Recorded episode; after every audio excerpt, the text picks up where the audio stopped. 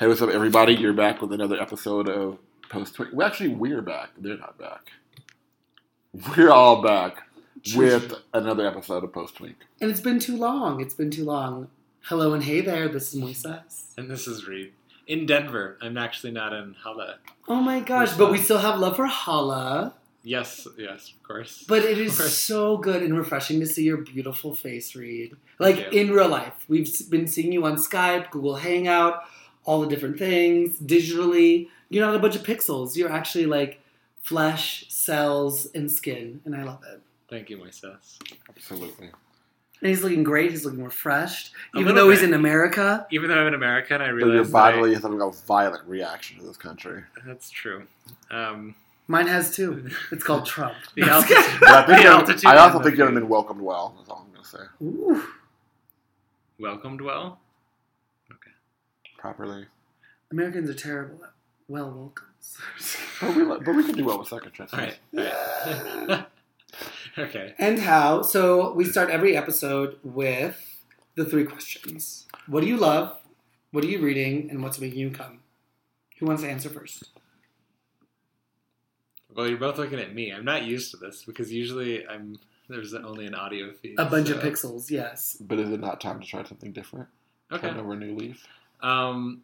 So, what do I love? Mhm. What are you reading? And then we really want to know what makes you come. Why don't Moises goes first? Fine, I'll go first. what do I love? I just recently went to Santa Fe. J'adore. It was, this is not a French colony, girl. oh, and it was terrible French. Okay.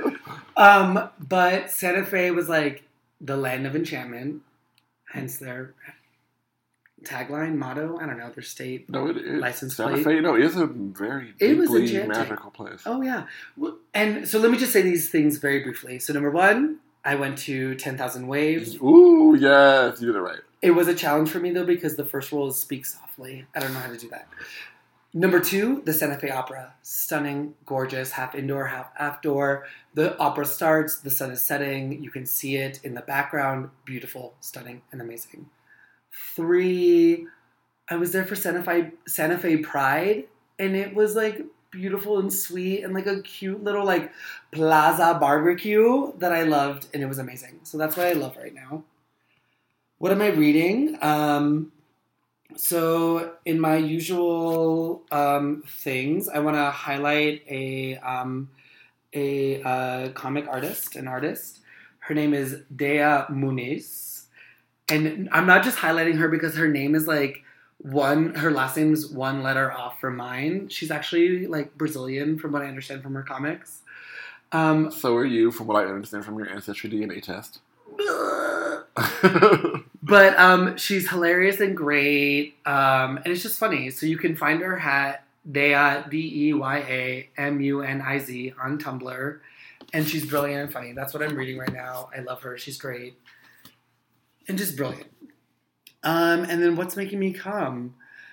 So I paused on the fans only thing, the only fans. So fans only. what? Girl, it just opened up. the fans up. only thing is that the porn thing. Yeah, like the. Onlyfans.com. Yeah, OnlyFans. Okay. So for you. those of you who missed it, uh, Moises um, pledged as a community move that he would every month find a new subscription, um, perhaps alternating, perhaps additionally, to support um, someone out there on OnlyFans.com, generally providing a queer content. brown person. Oh yeah, a, a queer, black or brown person um, who's making uh, that lovely OnlyFans uh, content. So, but what I found out, the first person that I followed. One of my favorite video bloggers just joined. Oh, yeah, it's great. Girl, I can't wait. So I watched. So I subscribed to someone, but I ended up subscribing for like three months, and I was like, "Wait, Ooh. what?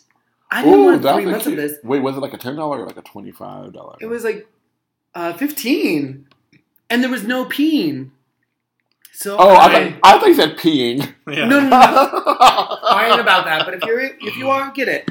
But there was no penis, and so I was frustrated. Well, you know you you have to search them first on like My Vistas or Pornhub first to see well, what the leaks Tumblr are. guided me, Oh, go and so I reminded myself of Brian Nye, the little like Chinese Latino boy, I didn't know that you were. Wow, and it's been great. I That's didn't know been that you great. know about Brian. Uh, Yes, Okay. and it's been great. It's been great. So I that's all love I'm how saying. we're having a conversation next? about porn without actually trying to say that we are. True. I mean, it's like a, in a cute way. Who's next? I'm done. All right, so I'll actually do mine. What makes you come? Oh, we Oh, oh. Brian Nee. Brian. And I didn't realize his. I mean, his penis is. I mean, because I've seen the like covered up, like the censored moments. Puerto Rican and Chinese boo. Oh, my apologies. My apologies. I think he's. He, And it's all great. I'll say that. it, it And it's even better from Tumblr to OnlyFans. he's definitely worth a subscription. Absolutely, it's only ten dollars. Oh, okay. it's great. all right. So now it's my turn. So what are the three things? What are you reading? What do you love? And what makes you come? So uh, Currently, currently. Yeah, they're all kind of combined because the reason I came back to the U.S. was like to visit you two, but I didn't have to do that in summer.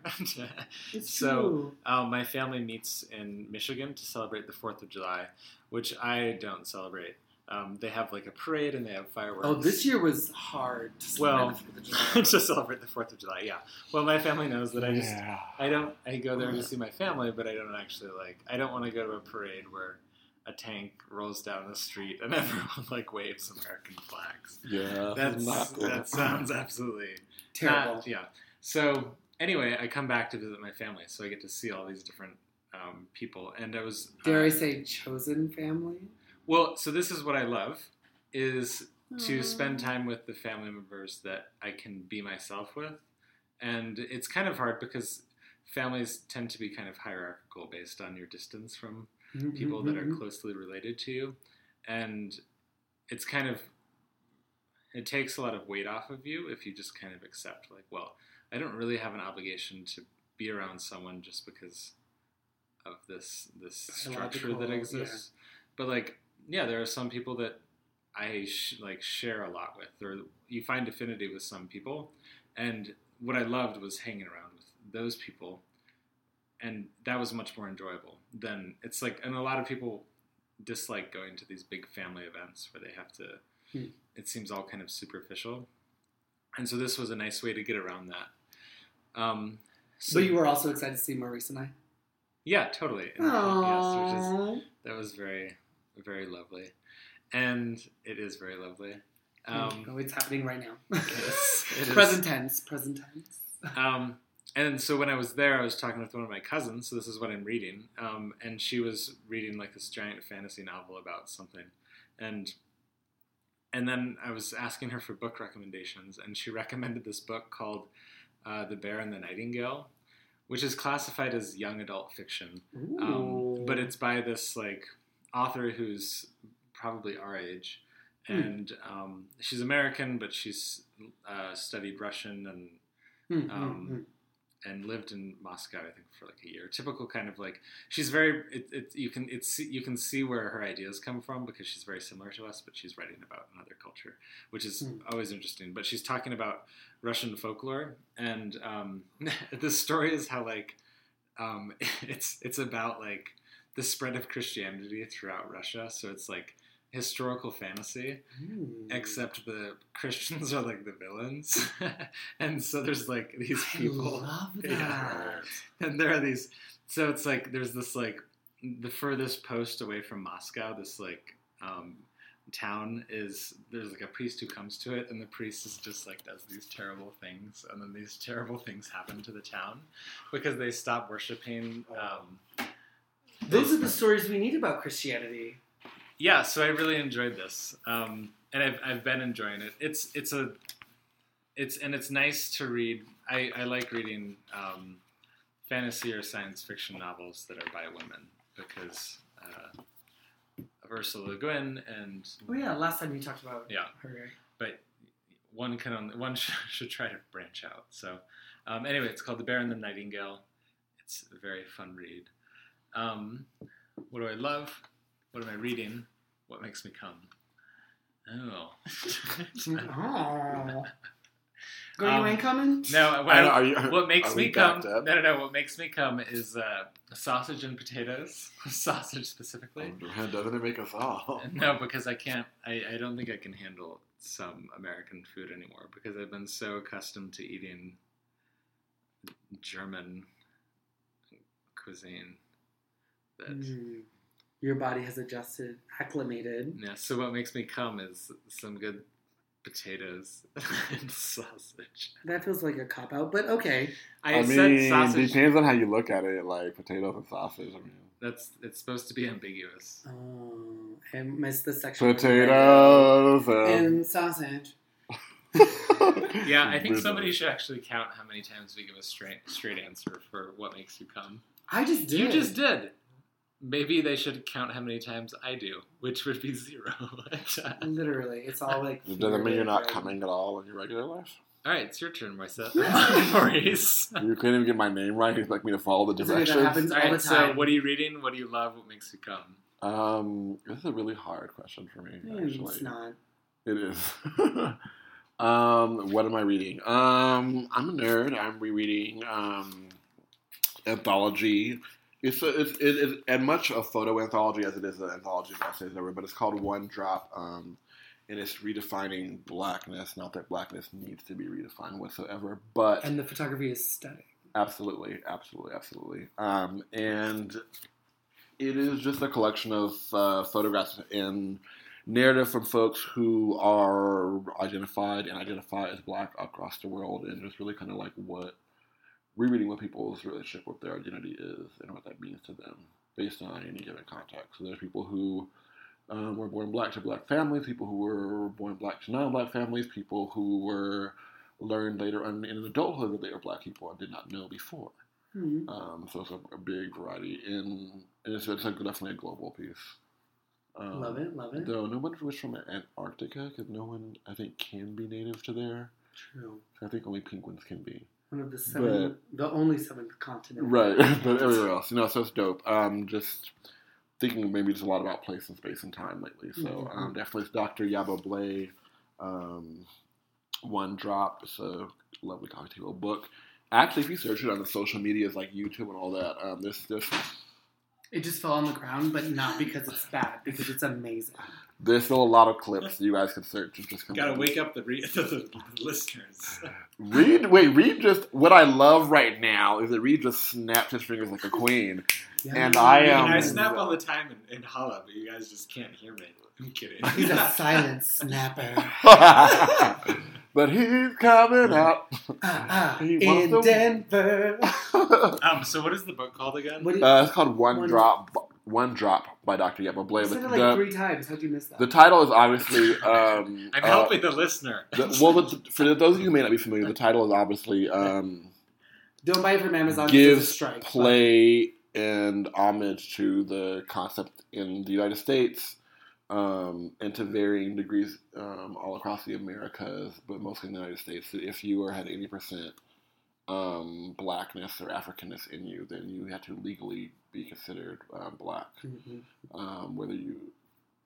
It doesn't matter. So it's, um, but it's also kind of like a little bit of homage to like '90s culture, where a lot of us were saying like, well, um, like you know, like one people, one world, one nation, one groove, whatever, all that shit. So, Multiculturalism. but not. But not, about yeah. black people. Let's, yeah. But I, I think, but I, I think it helps people to understand that blackness is a lot of things. Right? And that can change, but there's a certain factor. Anyways, one drop. Love it. Loving the reason I'm like a queen in my house, and hopefully, hopefully, you're feeling comfortable. You're loving that Reed is in your house? Sorry, I half heard you. I said I'm loving that Reed had his first snapping like a queen moment in my house. Oh, In the United you're loving States. right now? Yeah. Um, and Mm. glad he can feel comfortable to do it. So, um, what makes me calm? Shit. I'm not going to be the only real Coming. queen in the room. Um, Yeah, I am. Okay, good. well, um, You could always deflect. That's what I do.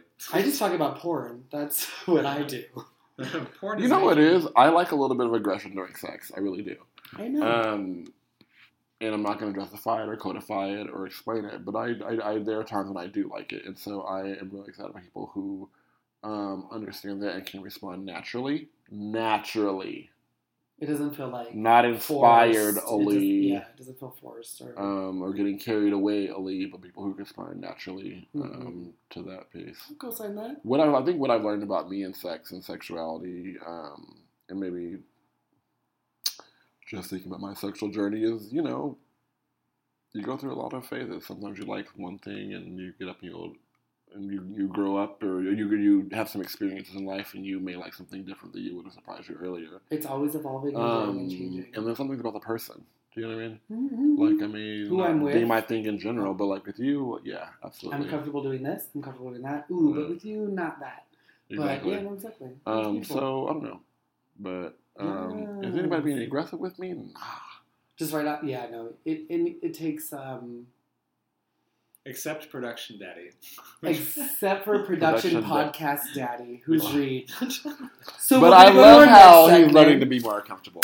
and I lo- and I love that. So we've always asked Reed to rein us in, um, and so which brings us to our next segment, which is swipe left, swipe. So these are topics or news blips or things. Do we say topics? Can we say bottomics? Fine, bottomix. How do you even spell that? I don't want to know. Mm. But that um, that have been stuck in our mind in the last month, month and a half, whatever. Um, and we have the ability to swipe left or swipe right on them. Who wants to go first? Can we super like? Oh, absolutely. Oh, absolutely. Somebody's been on the apps this month. All What's right, so you- good? So you got something already. So you tell us what do you super, Shoot. super No, like? I wasn't. I wasn't. I was figuring out. All I the was like, I don't really know if I feel if I'm going to swipe left or right, and then I was like, what's in between? And I'm like, oh, they're super like, but I don't really know what if I. Um, Well, I can start if you all need a moment. no, I know what it is. Maybe I can just have you guys decide whether or not I should swipe right and swipe left. So are you giving us the power? sure. Yes. Um, what is it? It's about Ancestry.com DNA tests. Uh, you finally got one? Well, no. So his mom. my mom did, and I don't Okay. actually know if I updated you on the details, but Ooh. Ancestry.com, what they do is they do a DNA ch- test and they tell you what percentage of each, each ethnicity you are. And so, But they're based on present day populations. Maurice and I have both done it. excuse me? Maurice and I have both done it. Yeah. And I've actually talked with German people about this, and they think it's kind of weird because they associate it with, um, like, with Nazis and Eugenics. and, eugen- and like a pure race in a way. That's probably what motivates the whole thing, yes. I mean, Um, it is Mormons who now own my data and genetic information. Right, but I think that something that Germans don't really pick up on is Latter that Day Saints, pardon me. is that a lot of it is for some people it's a way for them to understand part of their past they weren't really um, that was kind of maybe it's a it's a way to how would you say it to Have an understanding of your past. to yeah to and so well i'll get to the point my mom did it and my grandpa was an orphan so he was raised by his mom's family but he was in an orphanage because they didn't know who his father was Hmm. and so this was in the 1930s and i was on the website like a couple months ago and because i was looking again because they show what the nearest descendant is that's Yeah, also yeah. done the DNA It's like your second cousin, third cousin, yeah. And so what I found was my grandpa's sister from his dad's side. So my grandpa's family. That's my Mexican fear. right. Well, Oh, by like, doing that test. I had one of those happen. so you're going to find like the illegitimate Yeah. children, Yeah, And- yeah. That's and- my fear. and that's what happened. Was this other family uploaded their data? My mom uploaded her data, and then this person came up who was my mom's first cousin, who is not Polish in any way or not German, and so um, it was immediately like, well, She this, black? No, um, Irish, and completely Irish. When they, they breed like this is that is racist. That that's true. True. Well, anyway, And 3% of me is pissed off by that statement. But now they have abortion, so What do yay! Continue. continue. On that note, um, anyway, uh, found out I- I- he was one of ten children. I think it's like legitimate to. Papa was a Rolling stone. stone. So- down, uh, down, down. Yeah. Everywhere Where he he laid laid his his hat hat was his home. And When he Oh! That's what that Sorry. song is about. Papa was- was was- Rolling was- Stone. Wherever he laid his hat was his home. I don't really. And when he died, oh! He was the Johnny Appleseed of seed. That's why he was a Rolling Stone. That's what it means. so your great great grandfather you know. had lots of children. was a super. No, my great grandfather, my great great grandfather had lots of children. My great grandfather only had two children: my grandpa and This woman. this woman who matched with my mom. Um, and so it was Did interesting. they connect? Yeah. Sorry, I didn't mean to. Yeah, Oh. but it was a lot for the other family. That's all I'm gonna say. Oh, White God. people ain't accustomed to that shit. Which my family's like, oh yeah. Oh my God, yeah, that's all right. Everybody got one. Yeah. So Everybody got a half. So- What's What's interesting though is that, like, my mom is now like now she knows that she's half Irish Mhm, or twenty five percent Irish, I guess it would be. Um, maybe what depending what her thing said. mhm. and so the question is like how much she now chooses to like identify with Irish heritage because no one in her family was raised with that like Mm-hmm. I would. no one in her family like part of my me- dad's side of the family is like of Irish descent and like culturally Irish American and it's just I, I'm I'm curious to For see how my mom is going to approach that. For me, it was um, slightly different story. Enlighten me. But for me, it was I think to be raised and have generations of your family raised to like not know specifically what um, specific ethnicities they are Because that Um, information was stolen stolen, and like l- purposefully kept against Yeah. or kept out of you know, your reach and right? fraudulent because our families wanted to. Ri- right to live in a- Survive. yeah right and also two having parts of your ethnicity be controversial Hmm. and be against the law and all those pieces so for me it was really like enlightening to know like exactly what i was very different than somebody maybe who wasn't aware that they were possibly No, something yeah. other than what they had been told they were right but for, me, for, us, for us claim all these us, identities. we weren't told Mm. we weren't told anything about our specific ethnicity. So I realized that I'm maybe the first person in person to have like a specific idea that pinpoints somewhere. Mm. Um, like like well whatever this somebody it's, it's kind of like we do for for for hundred years doesn't matter.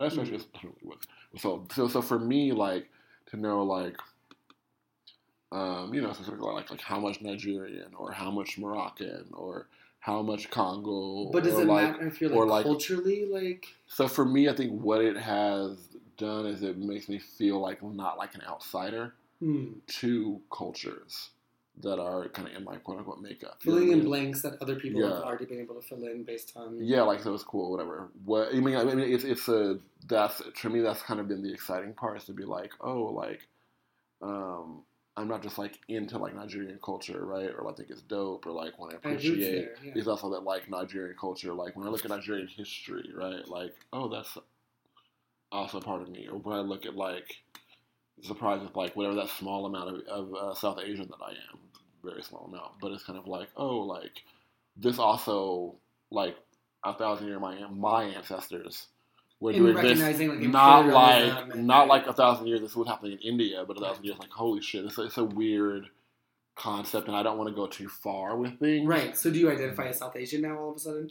No, but I do. Know, but I do recognize that my ancestors are South Asian. Absolutely, because I also recognize the history of imperialism For and me, colonization. right. where I feel like I can relate to your mom is like for me to understand that I was like slightly over twenty five percent Caucasian, which was shocking to me. I mean, there were some surprises that made me have there were rethink about there were things, some, but now to think of myself as like, oh, like where I'm starting to be like, oh, like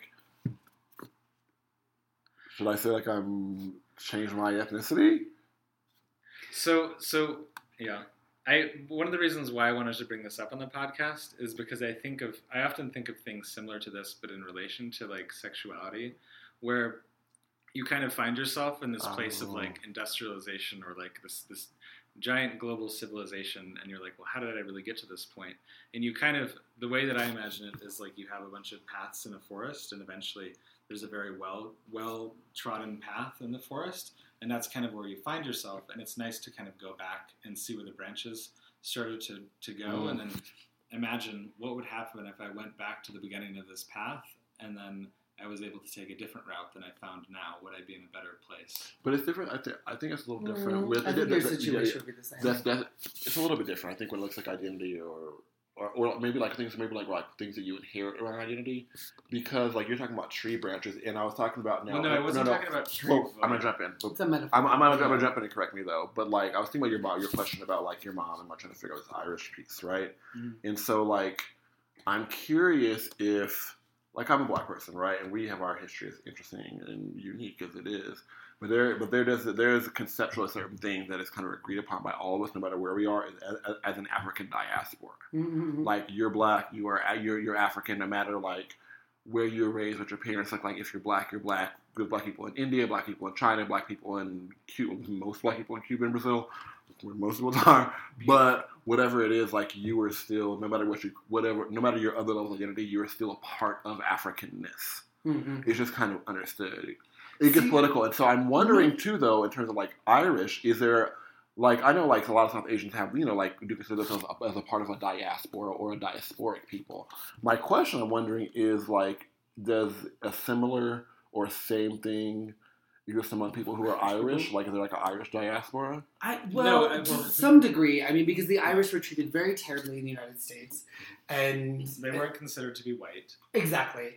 And but Somewhere, oh, but- somewhere. I mean, depending on how you could like acclimate and like whatever. But but on the other side of that, like I Mm. I feel like as like a like a Latino person, I recognize that I'm like um multiracial and that I definitely have like native like Native American roots, like tribal roots and all of those things. And I look at some of my cousins in parts of the world that I like when I go and visit them and I'm like, oh wow, we're native as hell. But when I ask them like like where are people from? What's what's our nation? What's our tribe? Like what they're clueless. So as like a Chicano person, like I don't feel like I can claim like indigenous roots because I actually have no connection to that culture beyond knowing that like there's these I don't know characteristic demo like thing traits that con- may connect me, but in terms of like culturally, uh, Mm. I'm not, and so I I can't I can't Ethnically. identify that way. What did you, in terms of your, and so maybe you're here, I guess for me, it's maybe really easy to see a difference between myself by, by how I identify culturally versus how I identify like racially or ethnically.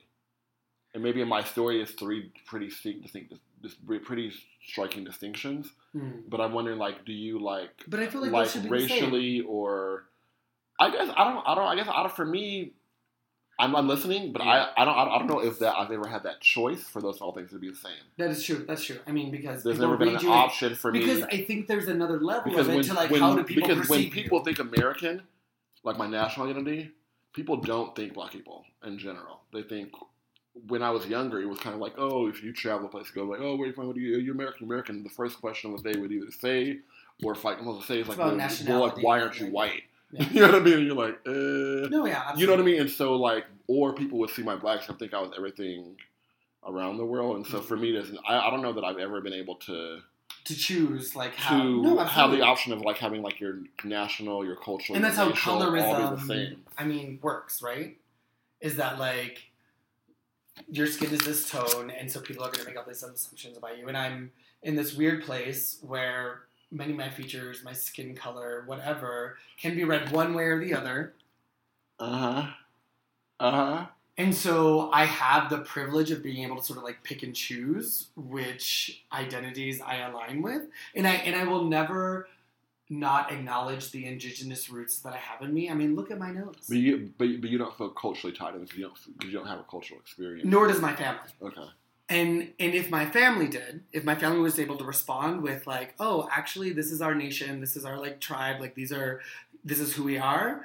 I would feel more comfortable identifying that way. Yeah. So, so I'm, I'm, I'm we don't we don't do the back and forth because like I'm a black person, black American, mo- mo- mostly mostly black American, right? No, I, well, There's- and I have the white privilege. there- there's pick like like specs. yeah. I don't think you do, but um, That's but true. I went to Miami once. It is your, but it's your life experience. So I cannot say that. You know, that's weird for me to say. In Colorado, But, I like- can pick and choose.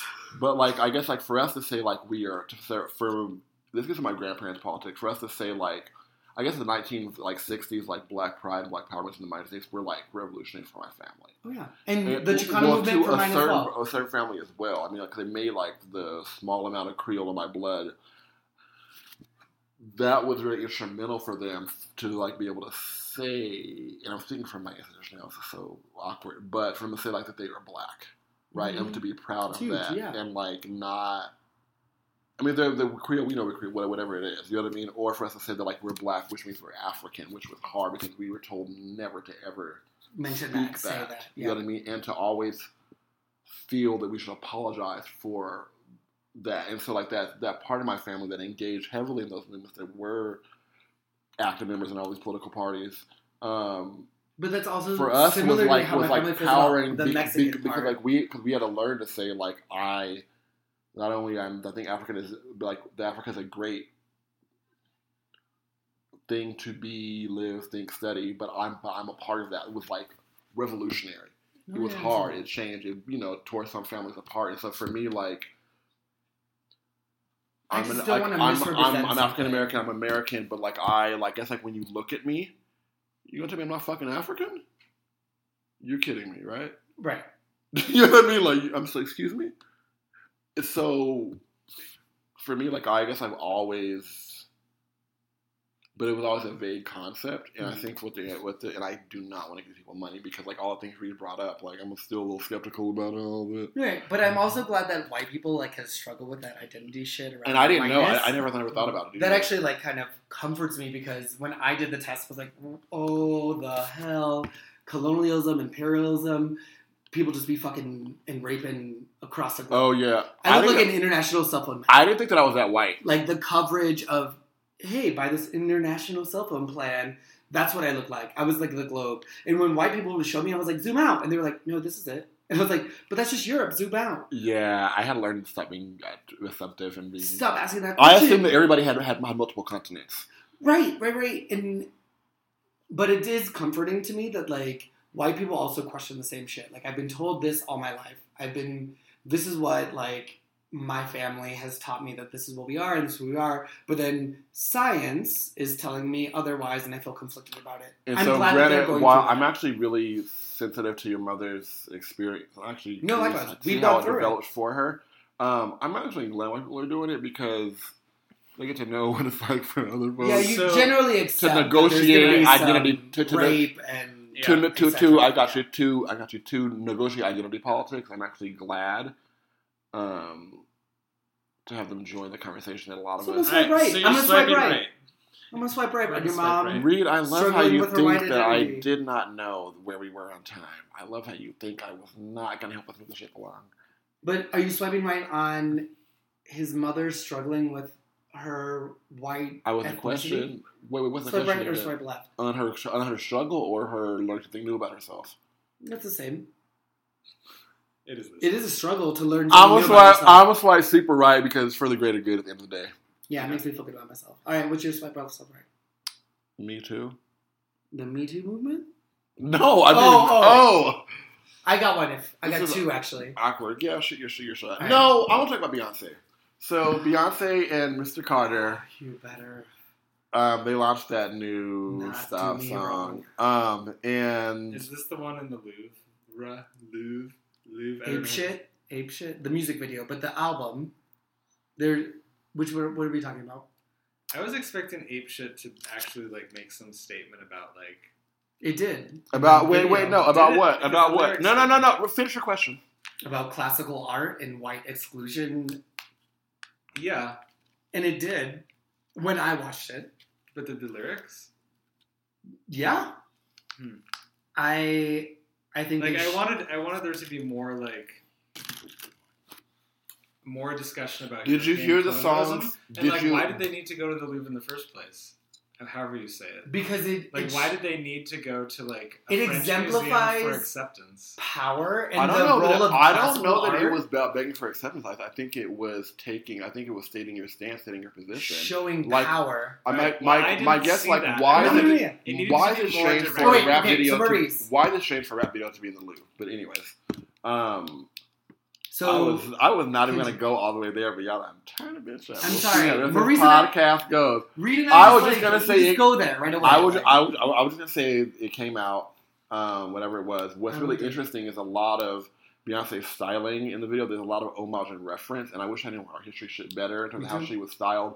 That actually give reference to other paintings of like um, black people in, in European Victorian paintings. Mm-hmm. And so I was disappointed that like that those references weren't made clear in the video, but there's just a lot of terms of like how she was styled and how they're positioned that do give a lot of reference to like images of black people not only in servant Roads in Victorian era European painting. Which are hard to find. Right. There's a Um, handful and so like I guess like when you see Beyonce sitting in front of like the a statue of, of, of, of the goddess Nike and she's like whatever rapping and singing whatever I'm just kind of like what other bitch do you know that's done that Literally, and so, I couldn't and- think of anyone and else so, I saw do mean, music I, video I, I, def- I definitely think that it's it's something, and, and I guess like depending on what you know about certain Greek goddesses and what your understanding of relationship between like African history is, and to maybe certain like artistic um, expressions in. Europe, like you know what I mean. I think that can be a very powerful statement, depending on where you are and like it's like what kind of art nerd you are.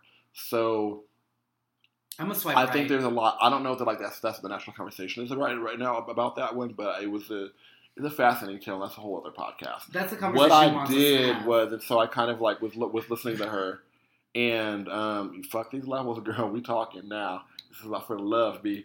Um, but I realized I've never been a Beyonce stan. I've like enjoyed Beyonce deeply um, in the past couple of years. I'm a Beyonce stan. Only. I spent one night just watching old Beyonce videos and included Destiny's Child, even with the original oh four my god, you members. went way back. Yeah, yeah, I'm an old bitch. I got a lot of reference material. But what I realized, like, I didn't know that Beyonce had such an impact on my life.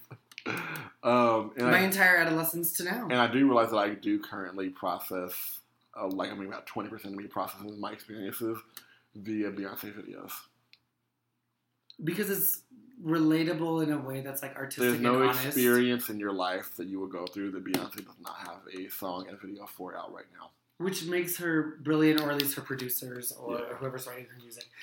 And and But I honestly was not a Beyonce so- stan, and like I didn't really think that Beyonce had like a huge.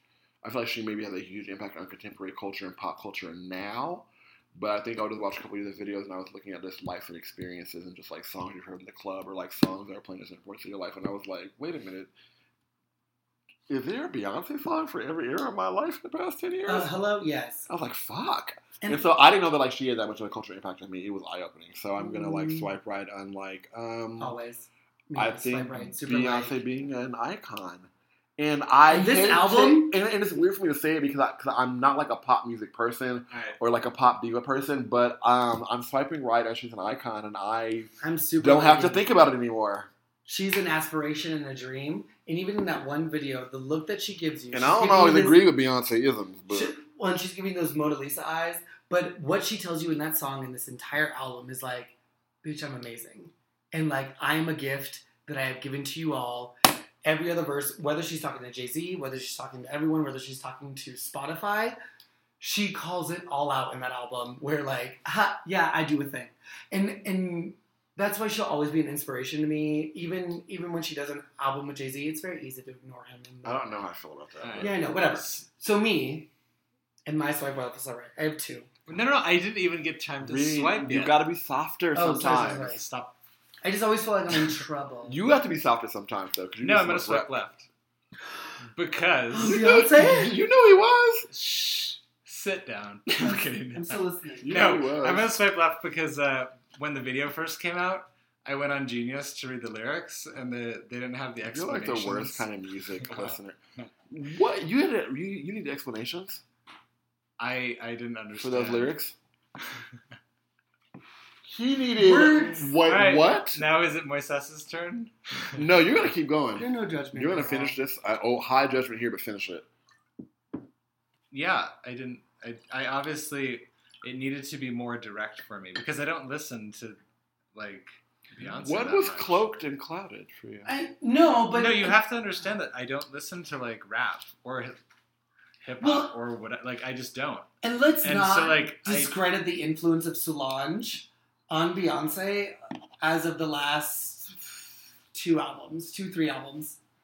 Solange has always been the social justice, anti-oppression girl, which is why I've always loved her. Mhm. Even when she was putting in like bullshit pop tunes with Little Bow Wow. But always respected her because the girl has seen some struggle and has paid some time. I've always and- respected her because she's not afraid to talk shit, cash Exactly. shit on national She's honest. And. And do I think that some of that finally rubbed off on Beyonce?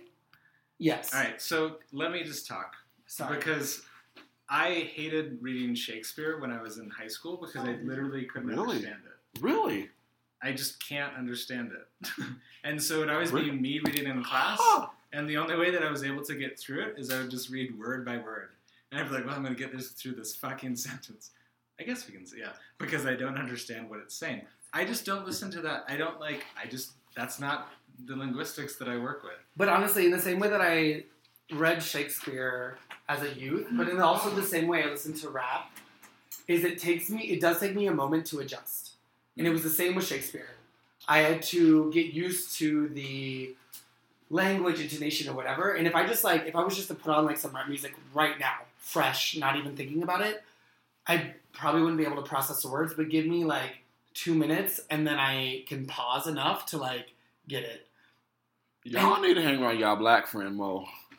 No, I, it just takes a level of like exposure and concentration that you have to be comfortable adjusting for. I have a question for I'm both. not going to say I that, have like, a question for both of you. Does Yeah. anyone in your immediate families have a thick accent that's not like uh a, a, a- like a Canadian accent. like uh, like in terms of like, maybe oh, like you to Like yeah. hoodisms, but that's it. You got to bring Or your like- backpack to or like maybe like- maybe outside of your well spoken in your house, and maybe have like a thick accent or like a thick language or just a different take on language. You said Canadian. no, I think I think my point. I and so like I'm good with languages and accents and and No, I was only because I, 'cause I just I never had a problem reading Shakespeare at all. Like I never, I mean, like there's certain words that I just never heard before. A couple It of took them. me a moment but to get never- comfortable with it. I think that's the like to feel like I could master it in a way. Like it only Huh. would take me like five minutes, and I'm like, okay, wait, now I'm in the mind frame. Gotcha. I think it's totally fine if people don't don't really like or Oh, get sure, certain yeah. things and they don't really want to continue. And I prefer you don't like Shakespeare over Beyonce. But Shakespeare was kind of Shakespeare was Shakespeare was good in that he's so fucking ratchet. That's true. That, I mean, that was like- a mess. That was a Everyone's over here and everything. I think it's no, but I, I don't I don't think that you should really push this because I think that it's totally reasonable for me to not like something. no, yeah, absolutely. I was never fighting you against you. You're welcome to I swipe guess for me, yeah. Like, Yeah. I'll never forget, but you're welcome to do that. Say my hurt. All right, who's next? Me. Um, so I have two. Number one, the Janelle Monáe concert, um, Dirty Computer. I bought that. Number two um, would be Patricia. I, I don't want to mispronounce it. O K O U M O U, who climbed the Statue of Liberty and said she wasn't coming down until all the families were reunited, reunited and the children were released. Fucking beautiful black and brown solidarity, immigrant like immigrant solidarity. The, everything about it was great. So swipe right, super like on both of them. Good and good on me. That you're in the right for that. Are you a swipe right? Uh, on the Statue of Liberty and the concert, yeah. Good to hear. I'm glad we're all in agreement. All right, so we're gonna hop into um, this piece here. I guess the topic for this one was is the term "gay politics" a dirty word? Right. Um, and so that's kind of where we want to jump off, and um, really, kind of, I wanted to pick up on kind of um, maybe like some of our kind of pre-talk, and really, I think our questions were like how how does sexuality show up and show up or reveal itself in politics? Can we And just think name by the obvious? politics, by politics, it means policy. Policy. Mhm. And so, like, We can name the obvious around Supreme Court rulings about baking cakes, um, the fear of losing same sex marriage because Anthony Kennedy has retired. Um, we can talk about same sex marriage, all that stuff, which is great progress. But does it get to the core of like what queer people need? Is my question. or do we feel like um, queer people are being represented in some way? Or what, what is and what isn't being represented in? I feel like gay marriage is being represented. I don't know that my life as a queer person, as a queer cis male, as um, well, my life as a queer person, and more of my life as a queer person of color, and a queer person who is not wealthy. I cannot say that I feel that is represented in policy. I'd agree.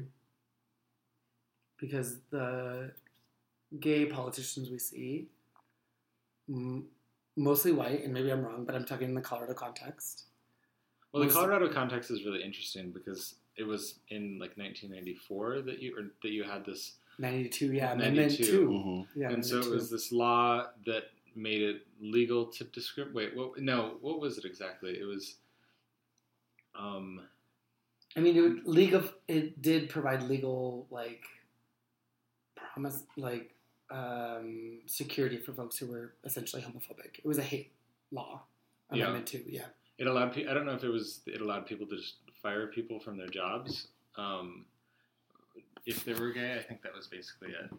Um, and it was passed, and then because of that, you had these wealthy, um, wealthy gay men in Colorado that previously were kind of ambivalent towards politics, and then they Mhm. started to spend more and more of their money on on um, essentially they would if there was like a conservative politician running that was very homophobic and there was a chance of beating them with a democrat in this case then they would spend a lot of money to support the democrat. So they would kind of drain the bench. So like the bench of potential politicians in colorado that were homophobic that they would weaken this pool of homophobic homophobic politicians. Um, and yeah so then and it, i don't maybe a good way to think about this would be to like I want to Could somebody- love on the queer and gay LGBT politicians who are out because there's only a handful yeah. who have been elected as like out LGBT peoples. Mhm. Like the governor of Oregon as a bisexual woman is like the first. Um, but she was the lieutenant governor prior, and after they kicked the governor out because he was a shit Mhm. and scandalous, she rose to. okay um, So I want to commend them, but I also want to say I have questions and critiques. what do you think maurice I'm probably going to be listening a lot. I just, um, I tried to prep you last night. Like, I am really in a not great place, I think, with the LGBTQ community. As a gay man who's also a queer man. Um, Also a person of color. and yeah, and you know, from you that's interchangeable. I mean, like a gay man, a gay, like a, a, a gay black man, a queer man, a queer black man. Like it's, and that's the the my queer blackness and gay blackness is the central piece around why I'm not in the best place around the gay community. So I'm like in a place where I'm just really trying to like, um, absorb and listen and and find realign where I stand. I just um, there's nothing about I think my life or the life of my peers that I see reflected in like policy and framework in the larger LGBTQ community. I think you know what I mean, and I think that like the only feel like the only place where I could possibly is if I were passionate about gay marriage. Um, I uh, that was the central issue. That was the issue that was getting all the money. Right, and so I mean, like, and I was very resentful of that when as somebody who was working in the movement, right, and and, and and understood like at what sacrifice that came. hmm Um, what but was the also sacrifice was that people, folks who were giving money to like other important queer causes and gay causes, Foundations. foundations, and I'm not, and I'm, and I'm, I'm not talking, I'm not just talking about Gill, the Gill Foundation Right, in Colorado, And but we're not like, talking about pennies. We're talking about thousands. Of like large structural dollars. Like organizations have to, like other organizations who are working on other aspects of the industry that affect the vast majority of gay and queer folks, especially put folks who are non-wealthy and people of color. Um, those two different pieces, and also the intersectionality between them, were shut down because of it. And so I understand the cost and that will never ever escape my mind because I lived through it and watched it, right? Um, but also two, like gay marriage is an important issue. You know what I mean? Um, you know, civil liberties and civil access for all are yeah. critical, are important. You know what I mean? So yeah, do I have a lot of feelings about like what could potentially happen? You know what I mean in this country around that? Yeah, for sure. But at the same time, it doesn't change my place around. Like I'm not. I don't think that gayness and queer. I mean, I'm gonna. So I'll fuck it. I'm gonna say. it. I don't care. I was sitting recently. I've been in this place where I just think in terms of like the movement around gayness and queerness and gay rights and, and queer visibility and queer rights is just so overwhelmingly white. And there's nothing wrong with like white white folks are a part of our community. You know what I mean? Like they're a voice, they're a presence. Like that's you know we are one community. and we need them to. yeah, and many along, voices. And then if you want to look at power and access, yeah, yeah. But it's so overwhelmingly white. Um, to where it's not a space or gay spaces and queer spaces in general But the are, funny are part not are, are not spaces where I know that I am not welcome. I do not feel welcome, and I have really exhausted myself in trying to be a part of that community anymore. And the funny part that is for me when we look at the different movements that are happening now, and let's just to name like Black Lives Matter, the majority, not the majority, but at least several key figures who are who are helping to like organize and orchestrate are queer, black, black people. And and if you look at through history, right, we're talking about Bayard Rustin, we're talking about, um, I mean, the history is often erased because they were queer or LGBT in, in however they may have identified. Like we have always been present at the front lines of movements and change. And that is part of being like brown, queer, and but also erased in some Mm. ways as well.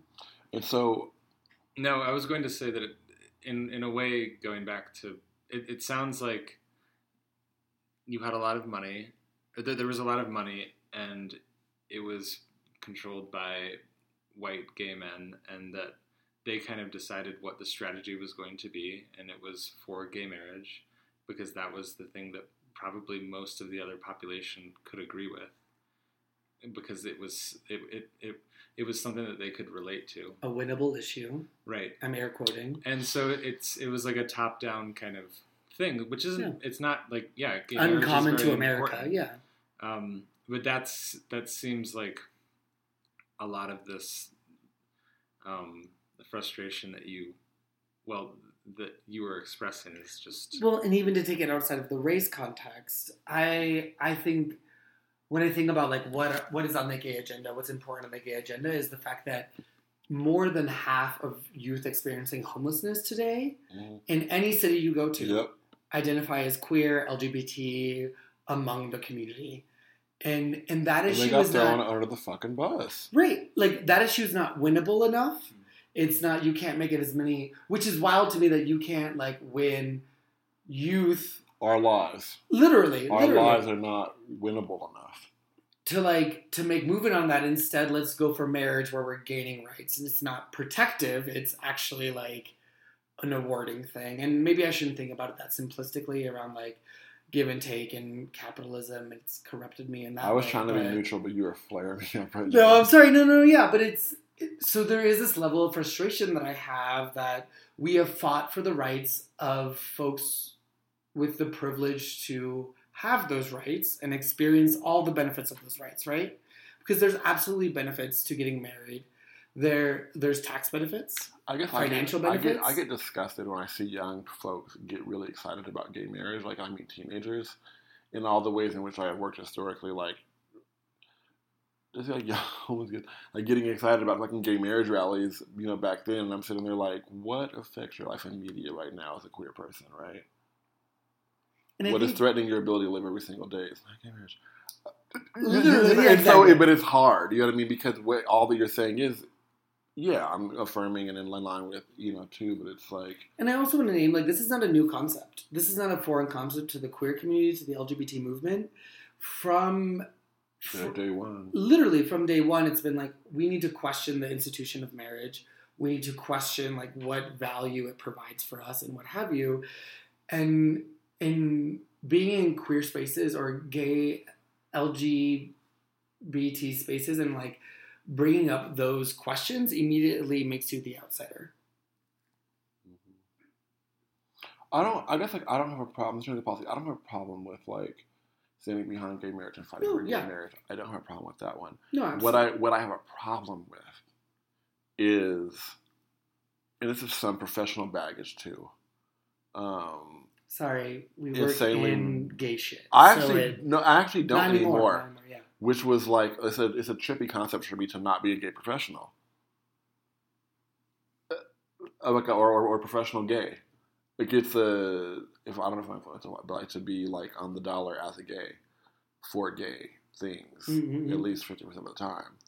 Um, it's it's liberating one, but also challenging others because I bring all that gay rights shit into like my for profit environment workplace. you know They ain't mean? ready. They ain't ready. Like they fucking ordered Chick Fil A on the weekend before Pride here as part of like the team thing, and I was talking shit, and I was like, and I was like, so you guys. cultural sensitivity, like And- just and- out the window. And so I was talking to my coworkers until like my Which is, like, bo- the most boss- basic boss way to say that. I, I was just trying to like. Friend of the X, I was, like, I find it fascinating that you guys bought Chick Fil A on the Friday before Gay Pride weekend. And they were like, "Oh God, we never thought." Everybody about goes silent, but I was like, I don't care if you like a yummy Christian chicken sandwich. The food is good. I would But- not know personally, but I hear. And I can respect your right to eat a chicken sandwich.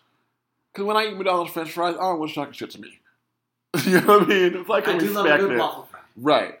But I was like, so I have that there. But it's um, it's a it, somebody else interject. It's really complicated for me. I guess I just feel like I almost feel like at war at times with the gay agenda because I know it doesn't include me as a gay black person.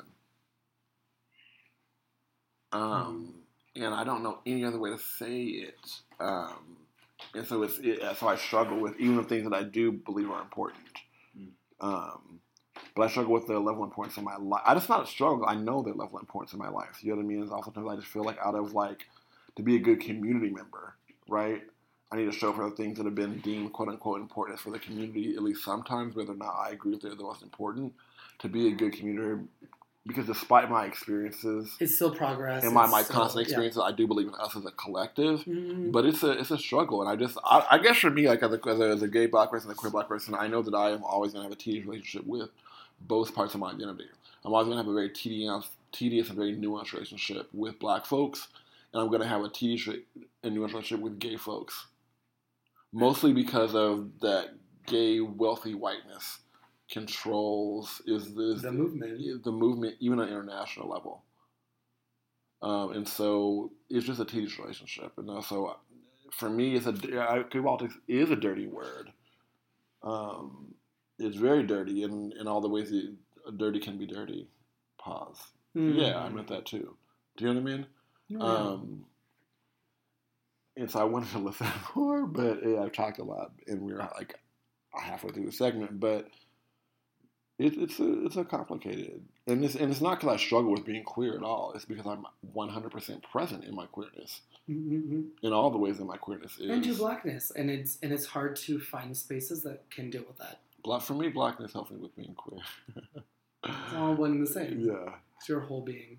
So, um, Jared Polis is the he's the Democrat who is Mhm. going to be on the ticket for Colorado governor, and he'll most likely he's running against this guy who looks like I don't even I, he he looks like like Beaker from Muppets or something. Literally, yeah, it's Like his his neck, uh, he just looks he looks stupid and he says stupid things and.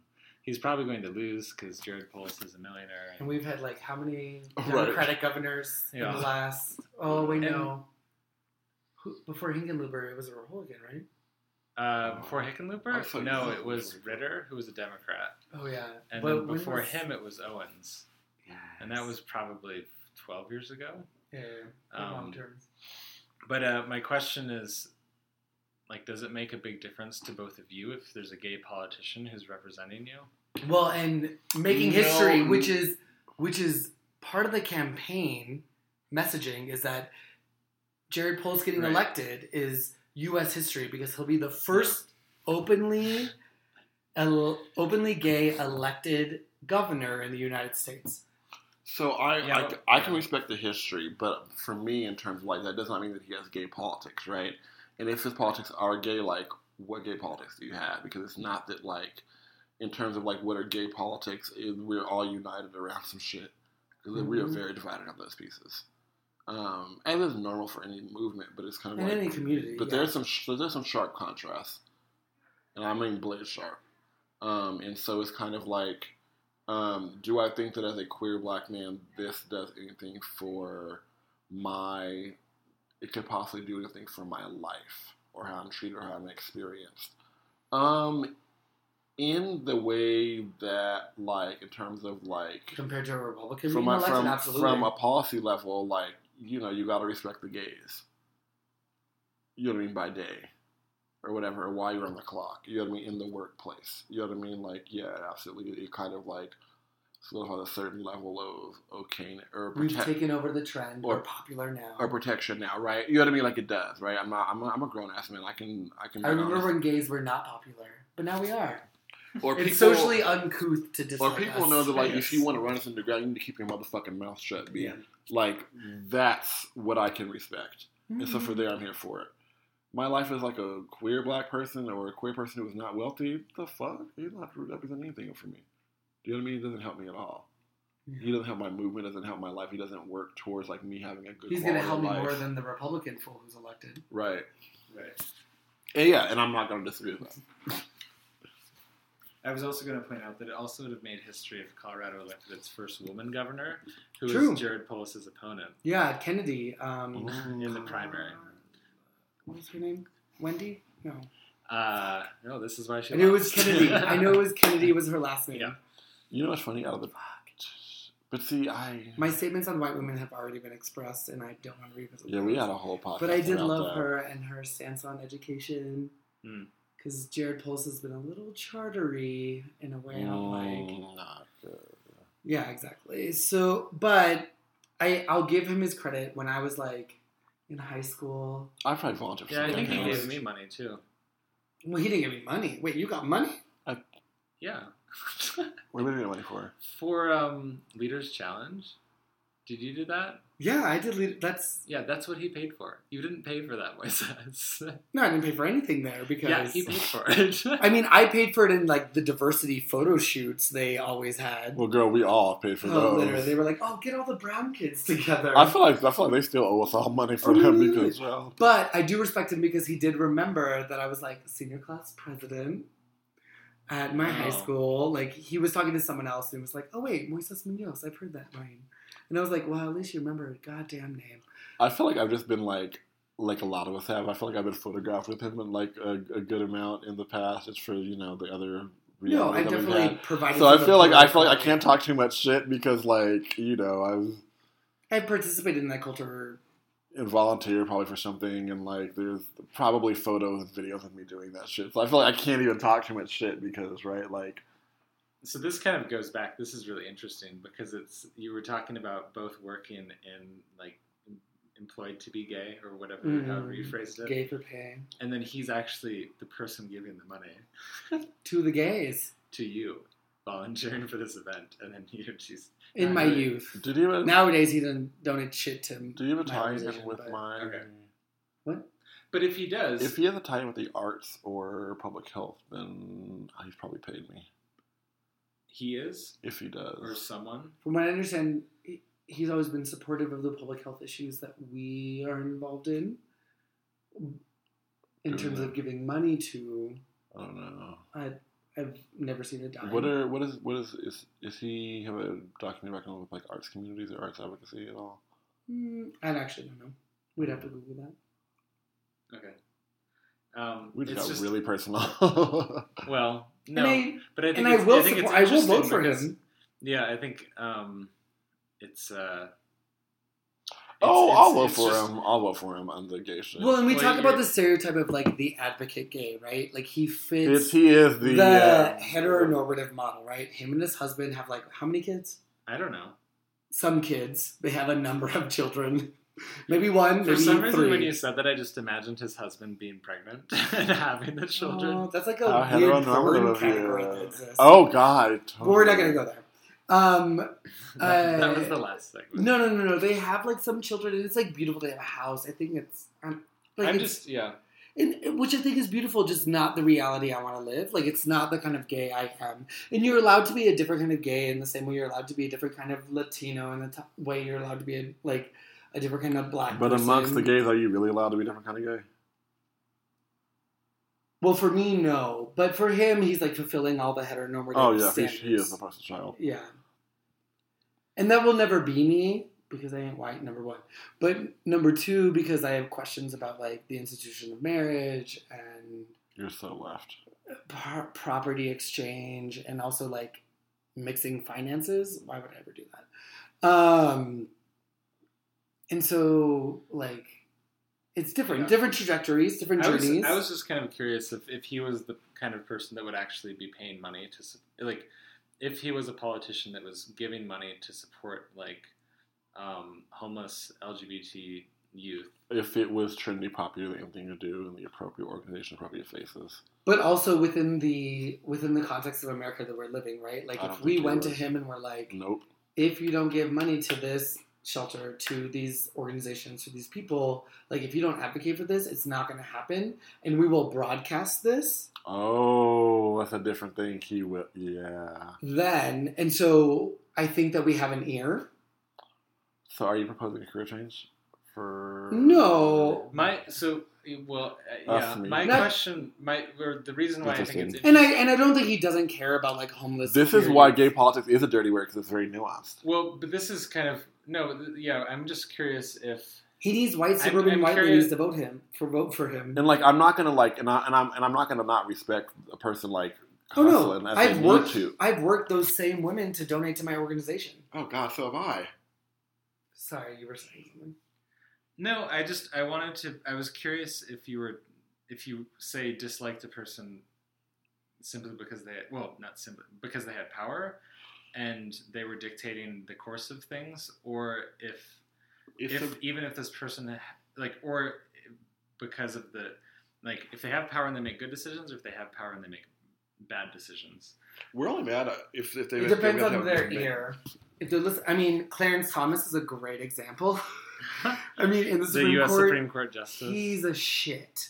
Like one of the most conservative shits, and also like a black person. the only black the only um, yeah. black African American person on the Supreme Court, but also one of the most conservative judges we have.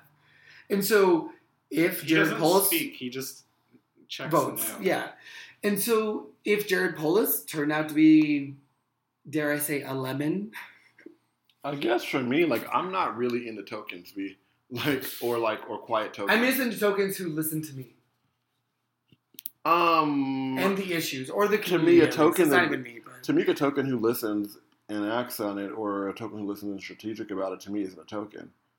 That's somebody in a position of power, like who is an advocate, or you know, who, who is who is a strategist. A token Like, is what's her name a, from New York, a Brooklyn? token is a fucking bobblehead doll that sits on the counter and like you know wiggles when he's told to wiggle and bounce when he bounces and does nothing else. I don't have a problem with that shit. You know what I mean? Like, but if you're able to do that and also like at some on some time frame like affect like your agenda or whatever it is, then it's like you're a strategic person or whatever. Mm-hmm. But if you just only do it, if that's all you do is like dance when they say dance, and you do nothing else, and you have never had a plan to do anything else, or you're not supporting somebody through the back door doing something else, it's just kind of like, what are you doing with with the position? Like, exactly. You're tokenism using- happens all the time. Like we Absolutely. can't avoid that one. Like I've and I'll and I'll use and it every time, Token, yeah. and I'll use it every time to climb or to achieve or make more money. But if you're just sitting there on the fucking shelf like a bobblehead doll, just you responsibly as someone as someone who has used tokenism or used what whatever way you had to climb to the top like i feel my responsibility is actually to bring up other queer and brown people of color or like even trans people of color like i feel like or I raise have- those issues in your vitamin if it's a part of your trajectory, or Exactly. like or use your token position to like advocate for an issue, whether it's not related to your identity or not, but like average, you know, it, it's just kind of like if you're gonna get play, like if, like if you're gonna get pimped, like you get your pimp game, I get my pimp game too. Mhm. Do you know what I mean? Whatever the whatever your agenda is. and will he do that i don't know Polis? yeah yeah, Uh, yeah, it, it, it, Those are my sounds, it sounds to me like you're saying that he'll be a token gay politician. no but i don't know but but that that he'll do some things to help like raise the profile or Of gay prevent folks. discrimination of, of gay folks, but he's not really going to push the the types of Depressing policies that you would want.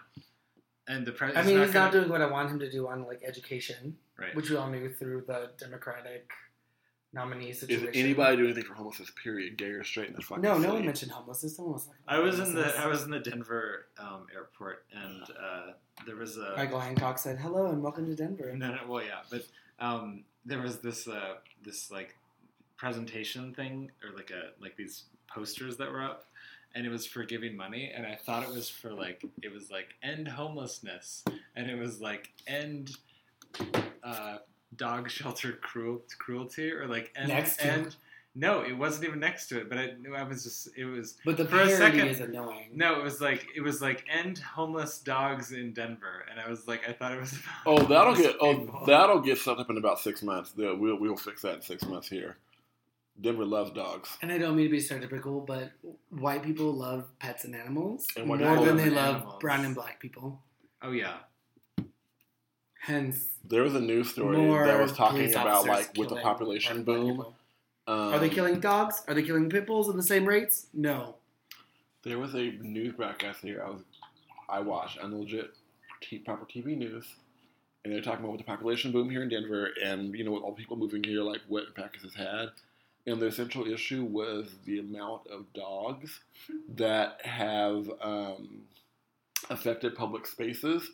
Flames. And they talked about Flames the heaving, amount of I'm heaving flames. How I needed more dog parks, and I was like, no, how you fix the issue is closing down all of the dog parks. So people, because people who do who move here, and I'm gonna get off this in a minute, they don't have one dog each; they have two or more each. Well, why do you think I got That angry? is the issue. If you have less dog parks, people will have less fucking dogs. Why do you think I got angry when? And I'm I'm happy to say the names. It was And a you don't, you don't have to worry about the, the, the amount of piss in the parks. You, you, you can worry about the amount of homeless people sleeping on the benches at night in the parks. Hello. The real issues.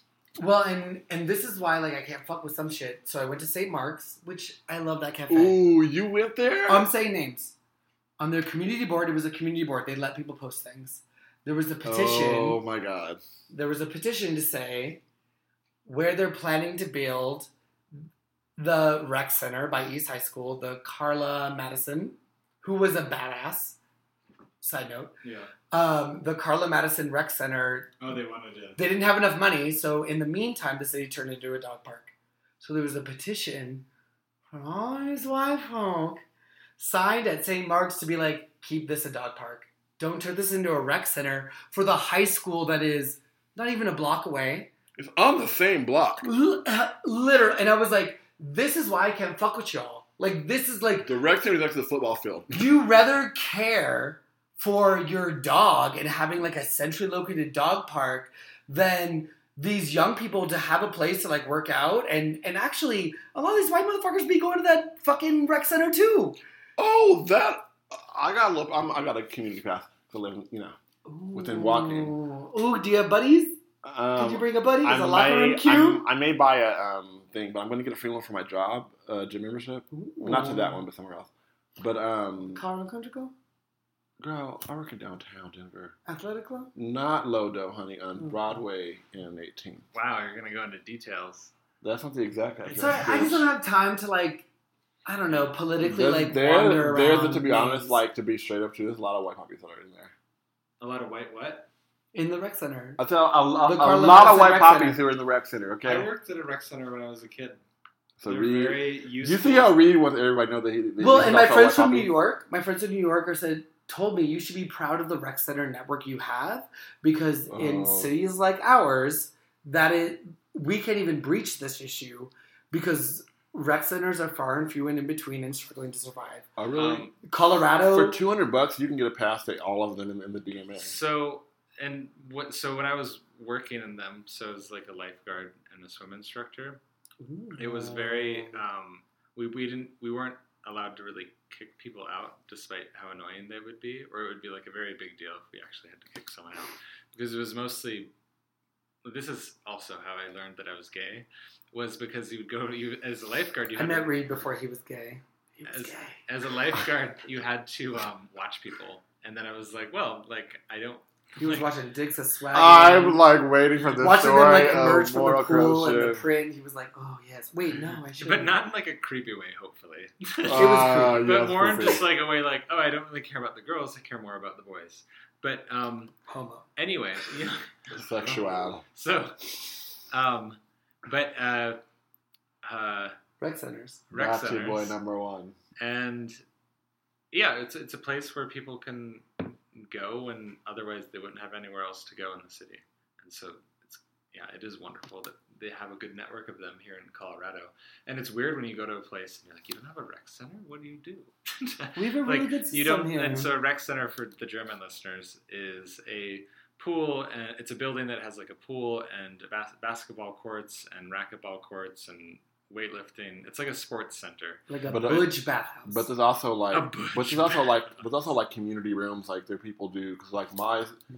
a lot of my friend network like they're the artists who go in there and teach like the pottery classes, the painting classes, or the yoga classes. Or whatever it is. So rec centers are all for, for that. They also have rooms to rent for community uses. Like I guess like growing up, like we were always. How much like, is the rent though? Is it expensive? Are they charging you a lot for what? to like rent a room to like teach a pottery class to teach a art class? It's How much? anything like anything like like 25? Like there's probably no more than forty. I, yeah, I'd hope so. Um, because they, because they're a rec center, so they're It's a nice they're facility, funded by but the it's city and county. government owned, Yeah, yeah. yeah, So they can't like charge like competitive fees. Well, like like libraries, they're one of the few communist institutions that we have in our Hello, city. public transportation, libraries, recreation This one over here centers. has a rock climbing wall on the outside of the where building. I know, and it makes me feel weird that all these white men are like climbing outside the building. But fine, There's white men climbing through this neighborhood. that's true. It'd just be like, what do you call that when you like urban jump I was just I was just imagining parkour. because we're on the second story. parkour? I was imagining somebody. No, doing come over here on a Saturday morning. Um, I was like, my family did parkour when we were stealing shit Come from over other people. here on a Saturday morning with some coffee, boo, and you want to sit on my patio and watch some sights? So, do we need to wrap up our points? I think Yeah, we do. I guess gay politics are complicated. it just it just is. At least for me, for sure. Sure, but what are strategies you use to survive it? Right. I mean, I'm I, right now. I have none. It's complicated. It's really, it's really, it's it's, it's the dirtiest it's been in my life right now. It's, my relationship to gay politics. it's terrible and awful, but like, do you find hope or optimism in people who share the politics with you?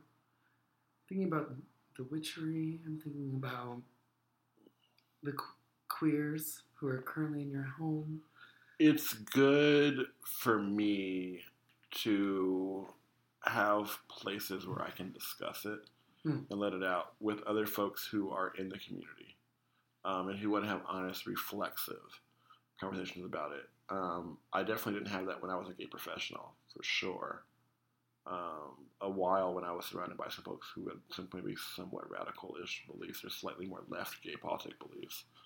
I'm Um, radical-ish, for the record. but no, it, it. I guess what helps me survive it is to find rare moments when I can discuss Hmm. the the issues on a meta level with other folks in the community. I'm not interested in discussing gay politics with people outside of the community at all. I agree. Reed, Um, your final comments and how do you survive? How do you? so like I think that like if you think about gay marriage, it really actually it, it does resonate a lot with some gay people. Mhm. Um, when I was I did, in I don't it might have been my sophomore year of college. There was a referendum in Colorado for domestic partnerships. I worked on that campaign. I don't want to talk about it. So did I. Um, I volunteered for I was a canvasser. Oh, thank Um, you for doing that work. It was fine. It was really interesting. They was hired me as I, the I Latino learned to like talk with everyone. coordinating intern, and then learn three months in I didn't speak Spanish. But they didn't fire me because they couldn't. I hate you. Then I quit Um, as soon as I learned we were going to lose. And Tim Gill, Tim Gill walked into the office and was like, "I'm firing them, them, them, and them," Oh, we're just dropping the names. and names. still didn't fire me. um, okay. Well, Twinks for the win. If you're for the win. Well, that, that's a that's a nice window into the reality of gay politics. Yeah, it's gross and disgusting. Um, but no, uh, I did canvassing, which meant I had to talk with like hundreds, hundreds and hundreds of people about uh, domestic partnerships and gay marriage, and um, it was only one person because you would sometimes go to like Pride or like gay events. Um, one person was like, "No, I don't believe in. I'm not going to sign your petition." Your petition. because you had to get petitions to get on the ballot, and it was and he was like, no, because I don't, I don't, I don't believe in domestic partnerships. Or no, he said it. He's oh I know what was. There were different people had different responses. This person's was that um, they would sign it for domestic partnerships because they didn't believe in marriage, or uh, it was essentially someone who was like counter to this mainstream narrative that I was only listening to, and I was it was what I was being fed and what I would tell people when I was talking, but it was Mhm. also what resonated with most people. But it overshadowed this other person's voice. Talking points can be powerful, but Yeah. also misused. and but I was you weren't able you it it um it hid the voice of like of these people in the gay community and I wasn't aware of that until I actually talked with them so Mm-hmm. Um, so In Well, conclusion, my once again- words would be gay politics are complicated. As those are also my words. as a queer who's very invested in the poli- the political policies of today and tomorrow, it, it's a constant balance of cost plus analysis, Yeah. which is gross in a very capitalistic way. Capitalistic way to look at rights, human rights, But you know what? To be honest, and I refuse to let that corrupt me. I refuse to let that be the standard. To be honest, I much rather respect a queer or gay, no matter where they stand in the in this dirty, dirty battle. I'll re- always it? respect the strategy. Right, like um, I Not always, much re- mostly. I much respect folks who have a position than those folks in our community who don't, Or, or, who choose step not. out, who, or choose not, or choose not to like step in the ring. True. At the end of the day, to be no matter where you are, or you fall around it. Um, but uh, thank you all for checking out another episode, um, installment of Post Twink. Um, Thank you so much. we Radio are- Corax. Big Yeah. shout out to Radio Corax and whatever airline that flew Reed. Norwegian Here. Air Norwegian two hundred Air. dollars Norwegian Two hundred Air. two hundred bucks That's so cheap. If, that, if that's all it cost, I would have thought you could have been. If anyone wants to supplement, um, provide a incentive to Maurice and I flying to yeah. Halle Hello. for an episode, happy to accept. Oh, absolutely. My passport is always ready because I'm living in Trump America. Uh, as am I. And- Hello. And, I am brown, so we've been ready. So um, we're happy to fly out to you all, but we're I'm so glad that Reed is here Yeah. in I'm, real life. Mhm. I'm actually excited, and I want him It's to feel my to see you excitement. Yeah. Um, so yeah, so check us out for all things Post Twink. Um, search your social medias, Post Twink, P O S T T W I N K. And you can hit our hub, um, the landing site, P O S T T W I N K dot com to catch up on Mm-mm-mm. old episodes, whether they have aired in your city or you were listening via SoundCloud, Stitcher, iTunes, Google Play, and all the places where you listen to your favorite podcast. Spotify soon. Apparently, they're Oh yeah, I know all the cookies are mad. Yeah, yeah. Um, but Post Twink once again, um, we just want to say that it's not just a big, it's not just a pod, it's not just a gay podcast. A podcast about sexuality. It's messy. It's drunk. It gets a little dirty sometimes, just like how life is. So Yeah. Yep, well said. Oh, I love you both. Thank you so much. Ciao, ciao, ciao.